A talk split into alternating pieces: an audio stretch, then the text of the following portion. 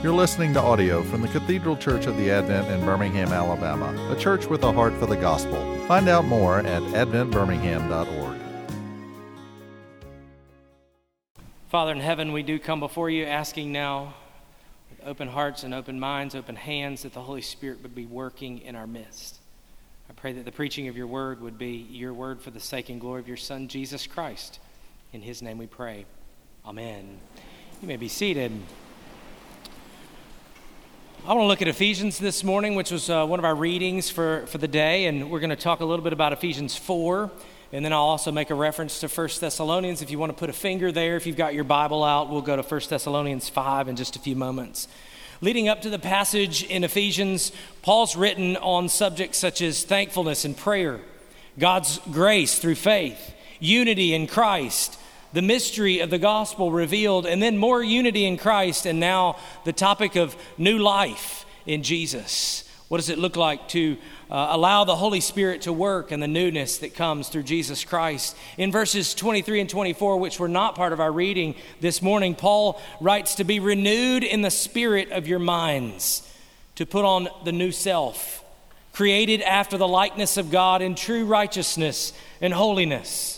If we draw from these verses this morning, we indeed are to live into a new creation. It actually sets the church of Jesus up to be poised for such a time as this. Because what it does is shape us, molds us, and puts us in this moment in history to allow the Holy Spirit to work for His glory and for our good. But let's be clear. Paul is very clear in saying we have to be willing to allow the Spirit to move in us in such a way that it makes this happen.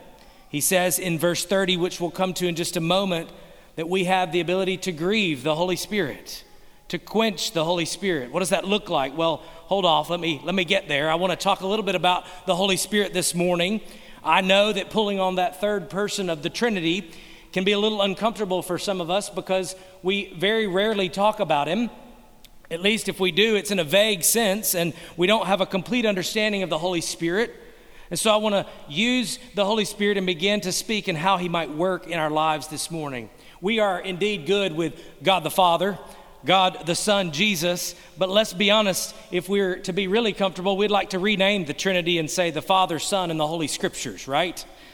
So, what does this Holy Spirit, what, is, what does the Holy Spirit do in our lives? How does the Holy Spirit transform us? Our minds immediately go when we begin to talk about the Holy Spirit to some charismatic thought speaking in tongues or prophecies. And indeed, he does work in those instances in Scripture, but we're not limited to such things. If we want to be the people of God who reflect the character of God, we have to embrace the whole Trinity because it's what the Scripture gives us. The Holy Spirit is not an energy, He's not some sort of version of the Force from Star Wars. He's not a wind or a fire, although he is described as wind and fire because those are things that he does. But he is so much greater than those things. The Spirit is God, the third person of the Trinity. So to understand who God is, is to understand the Holy Spirit and not grieve him. What does that mean? This will make some of you happy. I only have one point this morning. One point. That's all we're going to focus on. That point is this the Holy Spirit does the work of illumination. He does the work of showing you your sin in order that you might draw near to God because of his initiating. The Spirit of God draws you by showing you your sin and showing you how wonderful Jesus is. None of us became a Christian by making a pros and cons list. You became a Christian because of the work of the Spirit. Now, you may say, I'm a Christian because of Jesus. Absolutely. But know that the Holy Spirit is all about some Jesus. He's pointing to Jesus in his work and all that he does. He's always pointing us to Jesus through the work of illumination.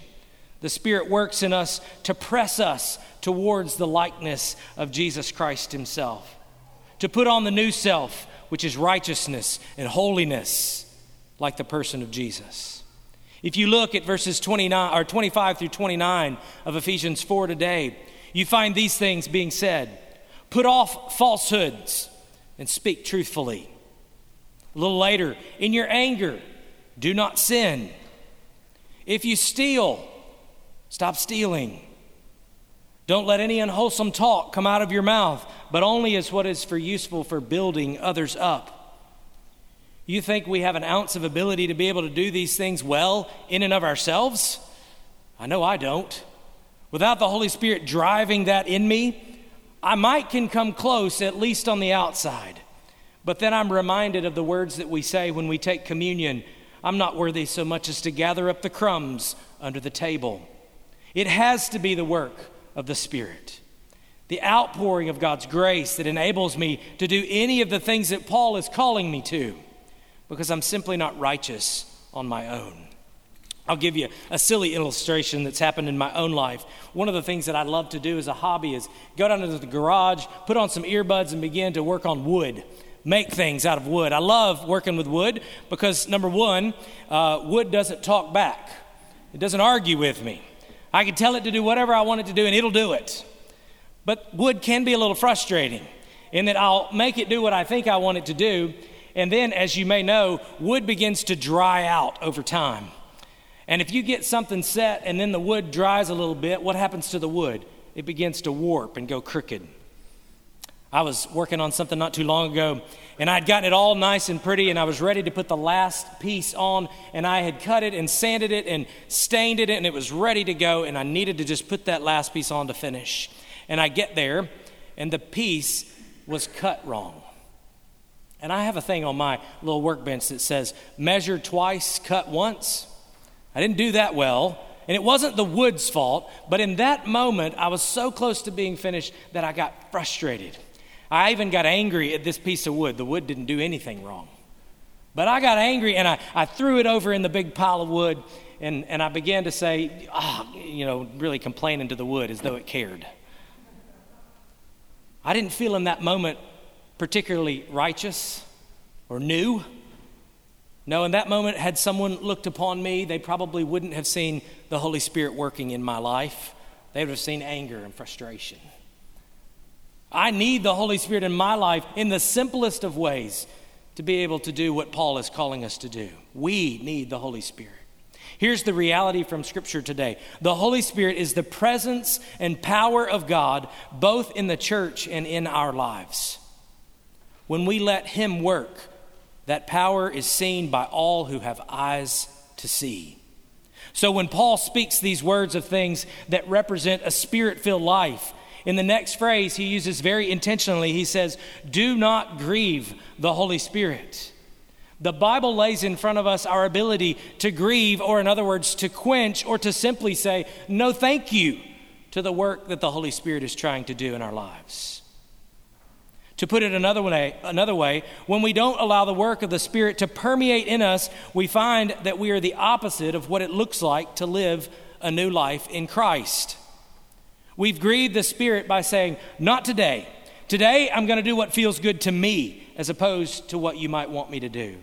Or if you're like me, I'll often say, I'll get to that, but I'm not ready yet. We call that delayed obedience. You ever heard that word before? You know the definition of delayed obedience? Disobedience. That's what it means. We don't parent like that, do we? If you're a parent, how would, how would it go if you said to your children, hey, could you do this, but, but just do it whenever you feel like it? Just, you know, if you need to clean your room, just do that whenever you feel like it. Whenever is fine. No worries that we can't see your carpet, we can't see your floor, but whenever you feel like it, just, just go for that.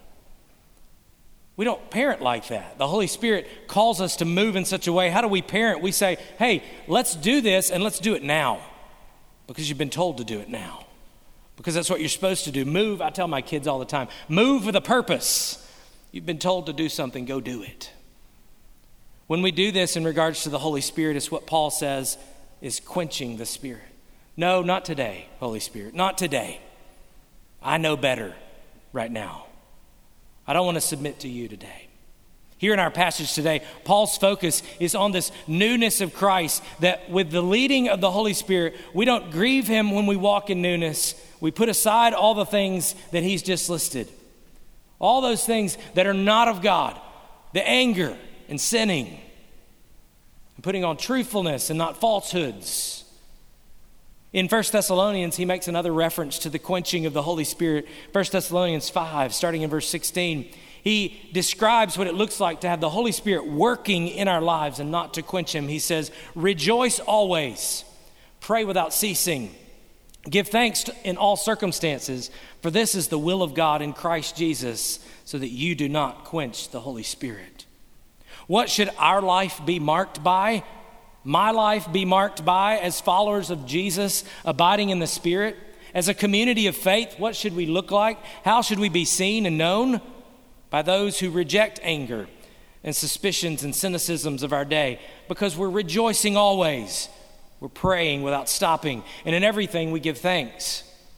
Think about that. How odd would it be in 2021 for us to look like that? How cynical is the day that we're in? How angry is the day that we're in? Yet the scripture says, My people, they rejoice always. It's not saying life is easy. It's not saying you never have a tough time. It doesn't say things are always going to go well, but it does say that we rejoice always. My people, they pray without ceasing. They're always intimately communing with the Father. Not easy, but we give thanks in all circumstances. The word all there, you want to do some Greek work? The word all means all. It's pretty simple, right? All of it, every bit of it. Tough season of life, the antidote is actually gratification. This is God's desire for you in Christ Jesus. And that we can't do that unless we have the Holy Spirit working mightily in our midst. The question today for you and for me is that our li- is our life marked by that? Does your life reflect that? Is that's God's desire for us in Christ Jesus? And we're given a promise this morning that we can in fact experience this unless we quench the Holy Spirit. So let me quickly go back to this illumination of the Holy Spirit. There are two distinct ways, and these are not the only ways, but two distinct ways I see in Scripture that the Holy Spirit works. One is through repentance and salvation. I mentioned it earlier. The Holy Spirit shows us our sin and convicts us of our need to repent and come to Jesus. We see how awesome Jesus is because the work of the Holy Spirit is wooing us to Him. We don't even know how it happens. We're just there. He grabs us, He gets us. It's a testimony of the sovereign power of God. I grew up in the 90s in youth group. Any of you grew up in 90s youth group? 90s youth group, if you'd go to 90s youth group, there were some cheesy things that happened in 90s youth group. You remember this song? You got, I got joy, joy down in my heart, deep, deep down in my heart, spell it J O Y. You, know, you remember that song? There's not a moment in history when a 15 year old looks at that and says, That's cool, I want to be part of that. It doesn't happen. And so we walk away from youth group in the 90s and I'd make fun of it and we'd be cheesy and look like a Saturday Night Live skit. And then the guys around me would say, hey, we're going back next week? And we'd say, absolutely. I'm there. Why? Because the Holy Spirit was wooing me and grabbing me and saying, I'm doing a work in your life. Some of us today might be here because life isn't working. Some of you are here because you're dealing with loneliness, anxiety, or maybe even something else. Some of you might even be here and you don't know why. You just woke up and you thought, well, maybe I should go to church today. That's the drawing of the Holy Spirit, wooing you in, wooing you to Himself. Secondly, this illumination of the Spirit allows us to see clearly the Word of God. The Holy Spirit brings clarity to the Scriptures. Without Him, we read it and it's often just a textbook maybe even memorize it, but it doesn't lead us into deeper relationship with Jesus. But with the Holy Spirit working and illuminating the scriptures, it leads us to the beauty of who Jesus is, the wickedness of our sin, and the majesty of salvation. He guides us to truth. So, through the work of the illumination, we find the fluid truth of the culture and our feelings actually have no bearing on the actual truth of Scripture. The Holy Spirit shows us what is true and right by illuminating the Word of God in our lives. And so, again, I ask as I close this morning are you allowing the Holy Spirit to work in your life in these ways? And if not, what's keeping you from doing that? What's keeping you from saying yes to the Holy Spirit today? Yes, Holy Spirit, I'll, guide, I'll let you lead me and guide me and direct me so that I might pursue after righteousness. I'm going to close in prayer in just a minute, but I'm going to borrow something from Cameron just a few weeks ago. Cameron talked about having a closed fisted life versus an open handed life. Open handedness is a posture for us that we would say, God, whatever you're leading, wherever you're leading. Now, let me be clear the Holy Spirit doesn't come through our hands. This is, this is just a posture of openness for us to say, God, you work. And so when I pray here in just a moment, I'm going to ask you to do something. I'm going to ask you if you're willing to just let the Holy Spirit work, that you'd open your hands up, not be close fisted. Open them up and say, God, where are you leading? What are you doing? I'm willing to follow wherever that might be and trust that He will lead and guide us. Let us pray this morning. Father in heaven, we come as a posture open, asking you, Lord, to work work through the power of the Holy Spirit in our life to transform us into your likeness each and every day. And Lord, when we fall short of that, we trust in your grace and your mercy to pick us up and to lead and guide us more. And so now, God, we ask that the Holy Spirit would come, meet us in this place, begin the great work of transformation so that we might follow after you with all of our heart, mind, soul, and strength. And it's in the name of Jesus we pray this. Amen. You've been listening to audio from the Cathedral Church of the Advent. If you live in Birmingham or find yourself visiting, we hope you will join us at one of our Sunday services. Find out more at adventbirmingham.org.